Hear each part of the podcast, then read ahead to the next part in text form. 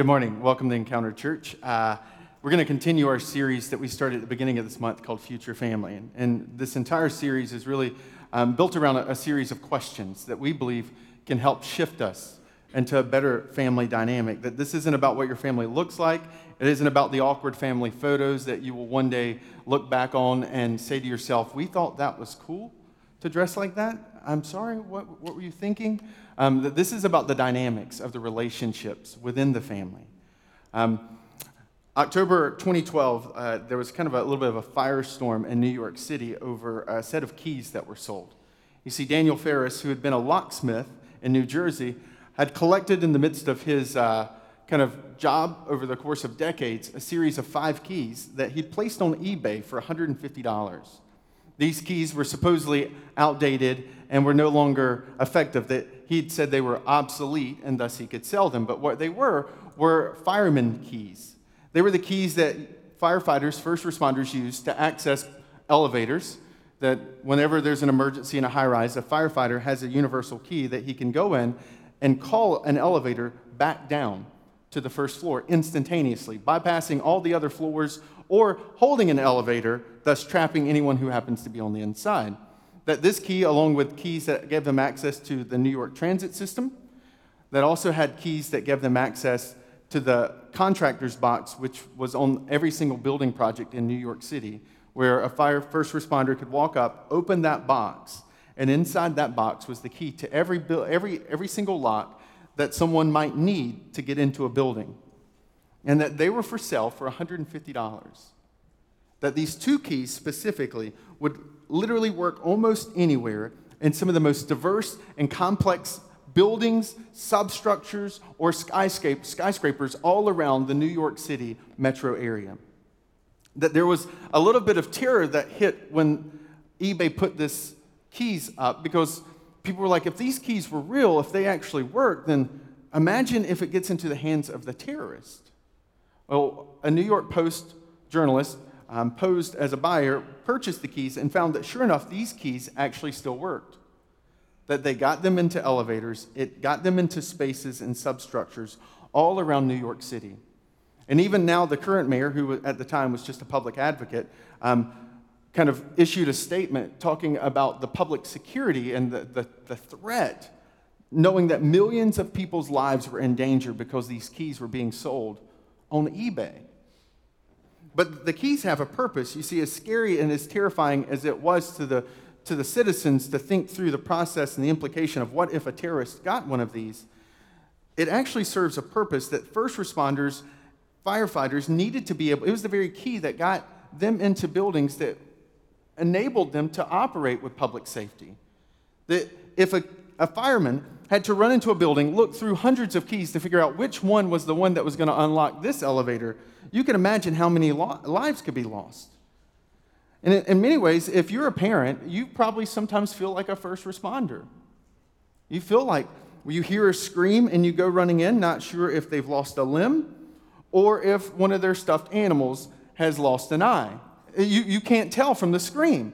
It sounds exactly the same right? You, you run in, and there are moments in parenting, or even if you're in the midst of a work environment where you're, you're responsible in leading a group of employees, that there is this bit of tra- traumatic first responder, what do I do in this situation kind of moment when, whether it's you realizing that your coworker has been cheating from the business, or whether it's your child who just cheated on a test and got caught that there are moments that are diverse, complex, and deeply emotional where we are those first responders to our children or to the people that we lead. And wouldn't it be nice if there was a key, or just even a couple of keys, that could even make those complex, drastically different circumstances simple? Something that could give you a way to unlock anything that you stepped into. You see, and I, I believe that Jesus actually gave one of those kind of keys. That it wasn't up for eBay, but that Jesus gave two golden keys. Two golden keys that allowed his followers who heard him that day and through, through the written word that we call the book of Matthew to, for us to be able to respond in a way that gives us an opportunity that no matter what kind of circumstance we find ourselves in, that these keys can give us a way to unlock it, simplify it, and know how to respond in a way that's best. And I recognize that even as I say that sentence, you can be potentially like, I'm not sure. I already don't believe in this God thing. But now you're selling that just like in the same way that there were a couple of keys that could unlock almost any door, substructure, or surface space in New York City, that there's a set of keys that could transform any relationship. And if you're one of those people who are in the process and maybe a little bit skeptical, I'd say lean in. Prove me wrong. Prove what Jesus says wrong. But I think most of us are going to find that these two keys that Jesus unpacks can have the same impact on our lives and in our lives that those two keys on eBay had in 2012. The words, the teaching that Jesus gives is found in one of his most famous sermons. It's arguably the most famous sermon that has ever been preached in humanity. It's this Sermon on the Mount, is what it's been called throughout tradition. It's found in a collection of chapters in the book of Matthew. And Matthew was a letter written by an, a, a, an, original 12 disciple, one of those original 12 followers of Jesus who spent time with Jesus and said, I want to I wanna make sure I get an account of what happened, of what Jesus was like, and what it was like being around Jesus. And, and his journal of his time with Jesus is what we now call the book of Matthew. That, that book of Matthew, the first book in what's been collectively called the New Testament or the Christian scriptures, that this sermon is in the very kind of early pages of this opening letter from Matthew chapter 5 to Matthew chapter 7. And what I want to focus in on is a specific section of Matthew, this, this Sermon on the Mount's closing statement. Because Jesus takes this closing statement and in doing so makes one of the most profound statements that's ever been made in one of the most profound sermons that have ever been preached. There's, there's a lot of superlatives today, if you're kind of keeping track. That Jesus, in the most famous sermon, utters one of the most famous lines, and I want to read it to you. It's found in Matthew 7. I'm going to start with verse 7 to give us a little bit of backdrop, and I'll finish with verse 12. If you have the Encounter Church app, you can click on Bible or you can click on the sermon notes, and um, it'll be in both of those places. It's already preloaded. If you um, have a physical Bible, um, then you could flip about two thirds through it and you're going to find the book of Matthew and you just turn accordingly to that.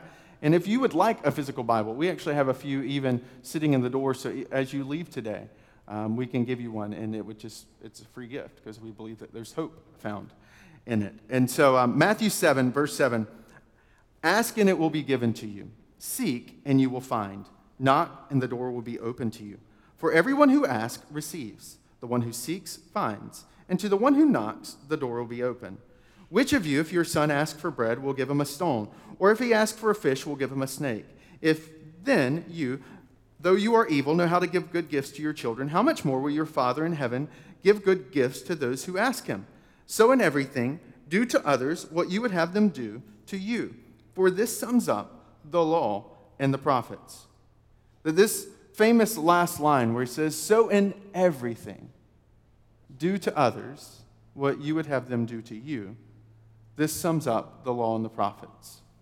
That, that last line where he says this sums up the law and the prophets, for those people in the oral tradition, like the original audience, they would have heard that last line and recognized that that's how he started the message. And for them would have been a trigger to know, okay, this is called an inclusio, if you like knowing things like that, that this is the end of the Sermon on the Mount because this is exactly how he started it. In oral traditions, that's how they would do it to communicate to the listeners, I'm finished. Because all of you, including myself, have been in rooms where people are talking and you have one question when are they going to be done? Right? And this was a way of doing that, of saying, I'm finished. I'm wrapping this thing up.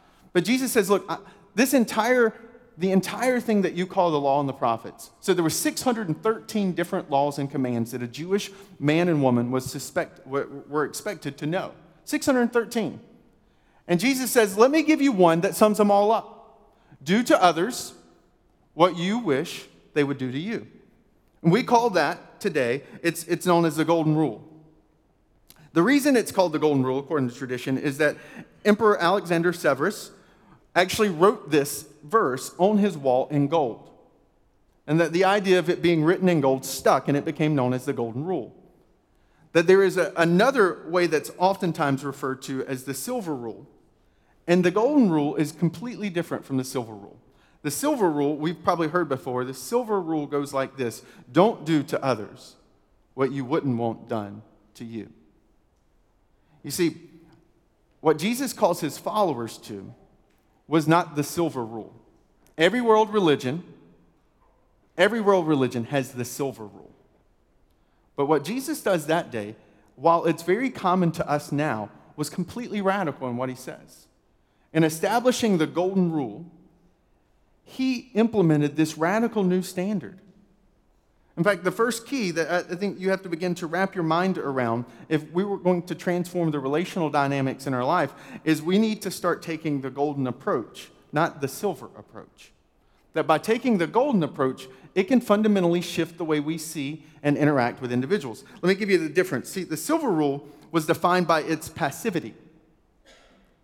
To, to keep the silver rule, the one that says don't do to others what you don't want them to do to you, just meant you had to do nothing.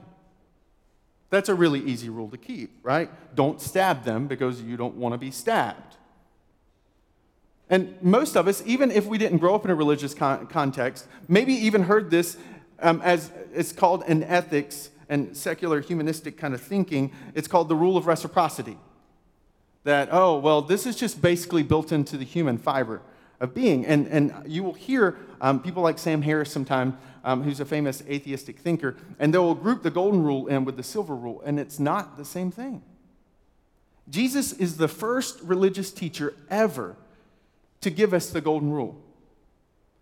Because there is something fundamentally different about the silver rule and the, the golden rule. One's defined by passivity, the other one's defined by activity.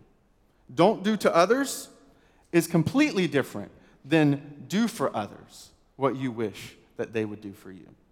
It's on the surface it sounds similar. It's very similar to Mark Twain's quote, right? That the, the power of words, that there's the lightning bug and the lightning, and which one would you rather be struck by? Right? That lightning bug's only a three letter difference. And on the surface, they seem to have a lot in common, but the substance of them can be life changing, right? One is just kind of a ooh moment, and the other one is a I'm dead moment, right? And Jesus does the same thing. He says that the mark, this golden approach, is defined by activity, this deliberateness, this intentionality. And that this intentionality of looking at life with the filter of the golden approach that says it will be, I should define my relationships by what I'm willing to do for them that I would like for them to do to me, instead of this passive, I won't do what I don't want done, can transform things. Tomorrow we celebrate, and we'll, the, the whole world will focus on us because of the marathon. And what's interesting about the marathon, and even marathon running historically, is that it's only been a little over 100 years that the three hour mark was passed. You see, prior to that, this idea of the three hour marathon was this kind of unaccomplishable human feat. Run, run a full marathon in, in three hours? That's insane. I mean, at the time, you could barely drive a car or a mechanical device that far in three hours. And yet, in 1908, Johnny Hayes breaks the three hour rule and becomes the official world record at the time of two hours and 55 minutes and 18 seconds, to be exact. Then he shatters the record. And in 1908's Olympics, it's like, this is incredible. And yet today, the world record, currently as it stands, is two hours, two minutes, and 57 seconds. Now, there is an elusive two hour barrier.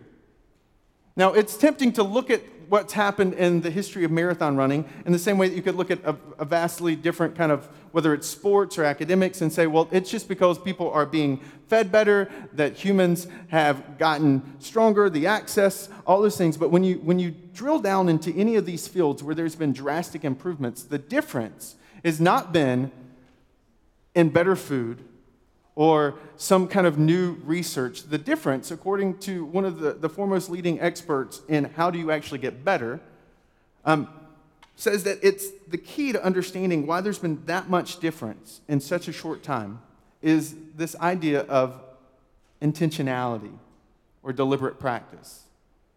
You see, prior to this breakthrough, there hadn't been a lot of system or thought around the power of deliberateness and intentionality. A lot, a lot of it was reflected by passivity. If you happened to be fast and you had a genetic predisposition to run, then that's why you could run fast. But you were limited by your genetic makeup. That someone like me was never going to run a marathon because I don't have a genetic predisposition. Yeah, I can't even say the word because my brain's like, you ain't never running a marathon. I mean, last year I took a picture of me crossing the Boston Marathon finish line on, on Sunday because I knew that the only time a picture will ever be taken of me crossing the finish line at the Boston Marathon will be one stage the day before. Right? But this idea that, that's happened in the last hundred years that intentionality can transform and go beyond the power of genetics has been revolutionary. From the ability to memorize a long series of numbers to marathon runners, to all of these crazy, crazy, drastic, even the world record for memorizing pi.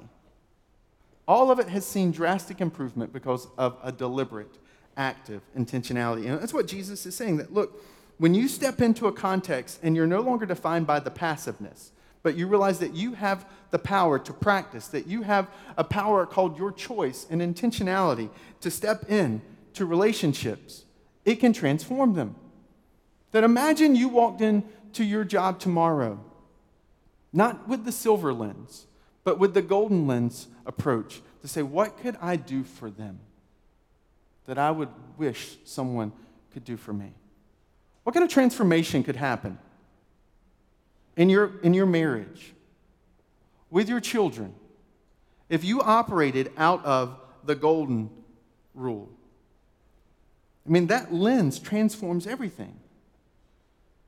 Instead of you being defined by passivity, you step into your child's brokenheartedness or to your spouse's struggle or to that new intern's trying to adapt to the pace that you call normal. But you stepped in with the golden approach instead. If you've ever had that happen to you, someone who wasn't just passive, but they were active and intentional in stepping in your life, you know it can transform you. It can bring hope in the midst of chaos. But I recognize that it's not just taking the golden approach, that because this is in some ways so profound and so ethereal and so big, that boiling it down to everyday actionable life can be a little tricky. So, what I want to do is give you something that isn't just about taking the golden approach, it forces it into your life. It's a question. Five words, actually. A five worded question that I believe will give you the power to take the golden approach into any area of your life. That these five words, okay, let me give you one more superlative. That these five words can transform any relationship that you find yourself in right now whether it's with coworkers, whether it's with your kids, or with your spouse. I call it making the golden ask. That if there's a golden approach, there's also a golden ask. Are you ready? You ready for this question? It's this. You got your ready? How can I help you? How can I help you? Five words. Now, I recognize that some of you are like, I've just written him off. That is the simplest question ever. That, that's not going to make a difference. Maybe even you're disappointed because you really thought you were going to get something that was good. But here's the thing if you lean into that question, it is transformational. What if this week your boss had sat down in front of you and instead of giving you something to do, he asked, How could he help you? What if your spouse this week, instead of complaining about all the things that you haven't done, sat down and said, How can I help you? Or what if with your child, in the midst of their first kind of heartbreak or breakdown with a letter home from school, instead of you getting angry and bringing the hammer down, you sat down and looked them in their eyes and said, How can I help you? That a question that simple can transform relationships. Because what it does is it takes the golden approach and it filters it through a lens that gives you an insight from their perspective. Edward Land, who went on to found the company Polaroid, when he was on vacation with his three year old, he was taking a picture of her. And his three year old looked up to daddy and he, she said, When can we see those pictures? And he said, It's going to take a while because this is 1940. And she says, Dad, why do we have to wait for the picture? And Edward Land, in response to that question, sets himself on a mission that invents what we now know what was revolutionary at the time the Polaroid camera. This question why, can't, why do we have to wait for a picture? See, all of a sudden, he stepped out of all the expertise he had and he looked through the lens of his three year old little girl that couldn't understand if we have the power to take a picture, why can't we have the power to make a picture? And that what this question does of how can I help you gives us an approach that sees us, gives us an ability to see through the filter of someone else's personality, perspective, and even their preference. Because here's the danger if you just take the golden approach and you apply it unilaterally without thinking about it. Well, then everything is still about you. Do to others what you want them to do for you. Well, what I'd really like is I'd really like just some time at the spa, have some downtime, relax. If my wife ever walked into the room and said, Honey, I've booked you two hours at the spa with facials, nails, manicure, massage, I've done that because I love you. I'd be like, You can take that thing back. I don't want anybody touching me. I don't want anything on my face. Don't be, I got my nails under control. I don't need help. But what happens is if we just take the golden approach and we filter it through what we want, then we start doing things that we want people to do for us. But the problem is, is that's not how people are. You are unique just like they are. They have their own preferences, they have their own personality types. If you're married to an extrovert and you're an introvert, and the idea of what's good for you is just time alone, and you try to give that to your extroverted spouse, then you're, you're, you're not going to recharge them, you're going to deplete them.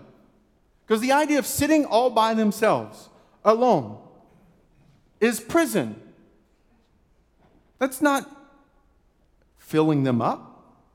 And so when you sit down and you ask the question or you process through the question, how can I help them? Or how can I help you? Then it gives you an ability to see their different personality types. Without oversimplifying them drastically, there are four different personality types. Okay, if you, especially if you ascribe to some of the kind of general psychological teaching today, with um, disc profile is one of those that kind of kind of quantify it this way. So let me give you the animals because the animals are really helpful. There are four types of animals: lions, these are the dominant, task oriented, get things done, hard charging personality types. There are the otters, which are the fun, live life, people oriented, loves parties, love big crowds. Then you got the golden retrievers, which are people oriented, but a little bit slower paced, tend to like smaller crowds, kind of less demanding environments. And then you've got the C's, which are the task oriented, but they're the detailed task oriented people. Right? They're fundamentally different from the, the D's, the lions, who like tasks but don't want details. The, and you can even see how people break down into their career paths. I will never be an accountant because I would destroy any organization that I was in charge of accounting. I don't do details well, but I am so grateful for people who do. My wife is a detailed person. And so for us to have an interaction, I can't say, oh, we'll figure out vacation. We got three months. Oh, it's only six months away. It'll work out. It'll work out does not work with detail people because they want to know how will it work out. Do you have a schedule for what it working out will look like? Do you have a location for which this working will occur? And I'm like, nah, nah, Priceline, name your own price, we'll figure it out. That's to be fun. And it's not fun, it's stressful. But when you have this question of how can I help you? So, practically in our kitchen, we have a calendar right beside our refrigerator. And that calendar is not there because of me, it's there because of my wife. Because she likes dates, she likes details, she wants to know my rhythm and where I'm going to be and where I'm not going to be there and where I'm going to be when I am there and what is there. And so that she has a better handle on my schedule so that we can work together more effectively. And that was born out of, that calendar was born out of me saying, How can I help you? And me realizing that the way I was doing it was not working. That it's not just even personalities, you can dig in a little bit, and it's even in pre- preferences. A couple, uh, about, I guess, about a month ago, um, kind of talked a little bit about the five love languages, which really can transform a relationship. And the five love languages and this approach, it just, it just serves the golden ask. That there are right, words of affirmation, people who they receive love by you saying complimentary things to them. There are quality time. People just need to be with each other. Physical touch, right? And that's just, that's like generic. That's not specific because some of you are like, oh, yeah, that's my love language. And it's, it's a general thing, right? It's, there's the gifts and there's acts of service, like do something for me. Now, the challenge is that most of us are not in relationships with people who have the same kind of love languages as we do. And this isn't just relational, romantic. Your children have love languages. They receive love a certain way. And the challenge that many of you, that even some of you can face, you say, I connect with one child, but with one, I just, I struggle. It's like we're operating on different planes, and it's this combination of their personality and then even how they receive love. That if you're, if you're a physical touch person, then the idea of snuggling on a couch, them kind of bumped up against you watching a movie, man, you feel loved. But if they're not a physical touch kid, they're, they, they're like, I don't, they don't feel loved in that. Now, they may do it, but that's not how they're, it may be quality time for them. So, even going back to my wife, um, we were traveling a little bit last week, and we spent hours in the car together. And later, one of those evenings that we'd been driving for four hours that day, she's like, I just feel like we haven't, you know, spent time together today. I was like, oh, we had four hours in the car. You know, but I mean, we just, I didn't feel like we, you know, connected. And, and to her, like, credit, I mean, there probably, of the four hours, there was probably at least 30 to 45 minutes where she might have thought she was about to die um, through the process. Um, but a lot of that's reflective of our differences. I'm not a quality time person. Like, you rub the back of my head and you tell me I did a good job, I'm set for the rest of the week. I'm good. My wife, it's time, quality time, us sitting there talking. Because it's time and talk. That's hers. It's not, she squeezed my hand, said, Hey, you did a great job today, and I'm good.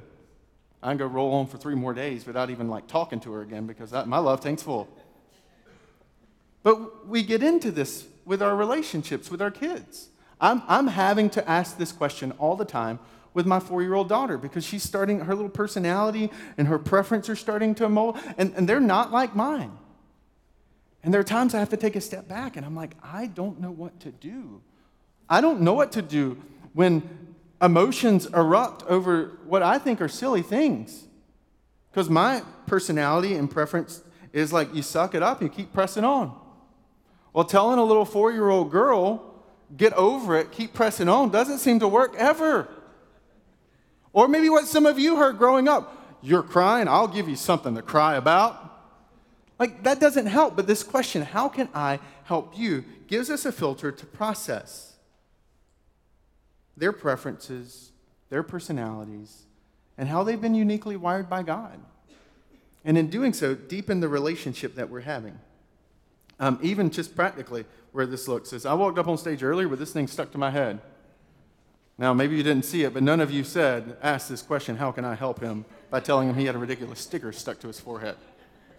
But I'm so grateful that the people who were running the camera and the operating our, the team that operates like our online presence came walking up to me in the interim and said, You've got a sticker on your head. I'm like, man, I appreciate that. That's like what I'm talking about. Not passive, well, Glad I'm not him with a sticker stuck to his head. Like, thanks, guys, right? It's uh, what can I do to help him because he looks ridiculous right now with a sticker stuck to his head. Um, we even we don't just ask this even in our co-work environments with our kids or even with our spouse. We believe as a church that we should ask this. That is what guides a lot of the decisions we make of what can we do to make a difference in our town? How can we help? And there's a, an event coming up um, next weekend that's one of those unique events that our town does called the James Joyce Ramble. It's served as in the past and is the, the National 10K Championship run, which is a lot smaller than a marathon, but still way too large for me. But I'm not going to run it. But when we asked the town, how can we help? They said, you know what? We need volunteers on Saturday for a couple hours.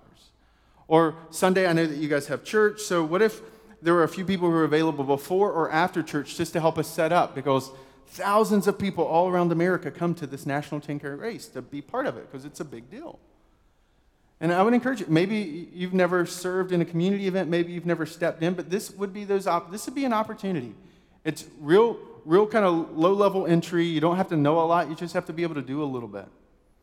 And it might be an hour, it may be two hours, maybe three at the max.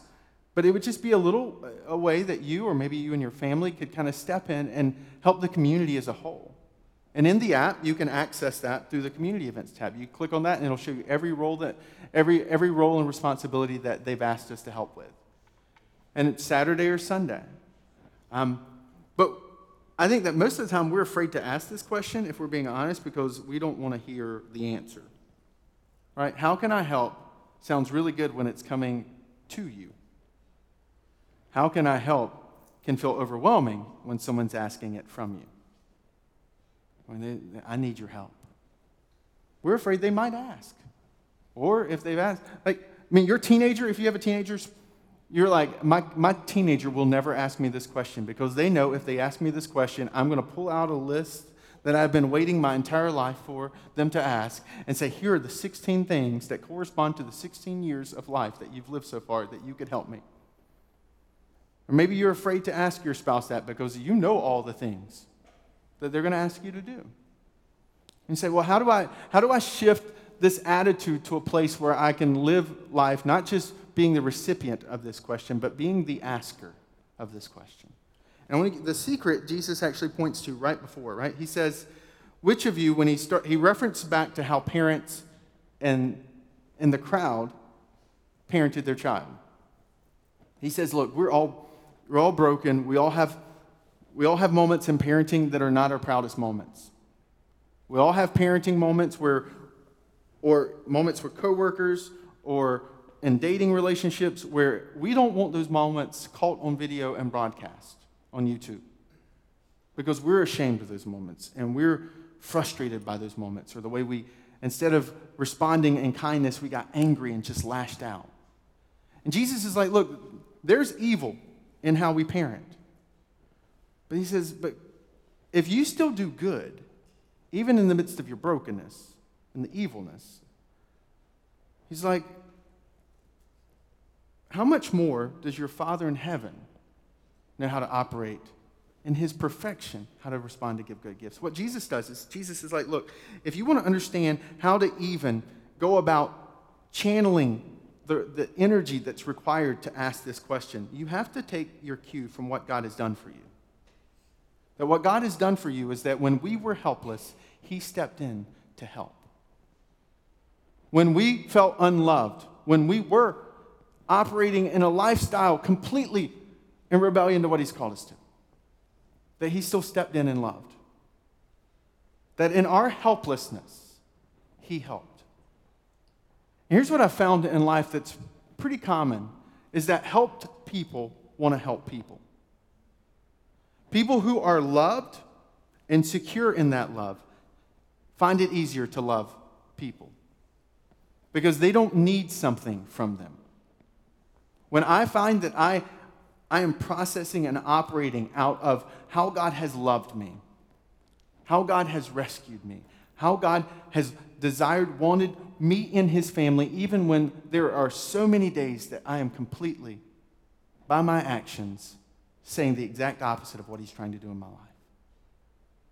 That when I take my cue on what to do from what he's done for me, it's easier for me to step into the lives of others around me and do it for them. Because helped people want to help people, and loved people want to love people. And Jesus is saying, take your cue from what he's done for you. That that's the key. That's the key to operating and living out, not just taking the golden approach, but making the golden ask. Because here's the deal one day, your children, one day, your coworkers, somewhere distant in the future, is going to be in a moment. And in that moment, they're going to take their cue on what to do from what you did to them or what you didn't for them. That one day, my four year old will probably be a 40 year old. And will be doing things in parenting and in life that will be taken, that cue will be taken from what she saw me do. Because in family dynamics, in relational dynamics in work and at home, we either repeat what we have seen or we replace it with something new. And for many of us, the repeat is the default. And if they're taking their cue on what to do from you, isn't it worth you asking, How can I help?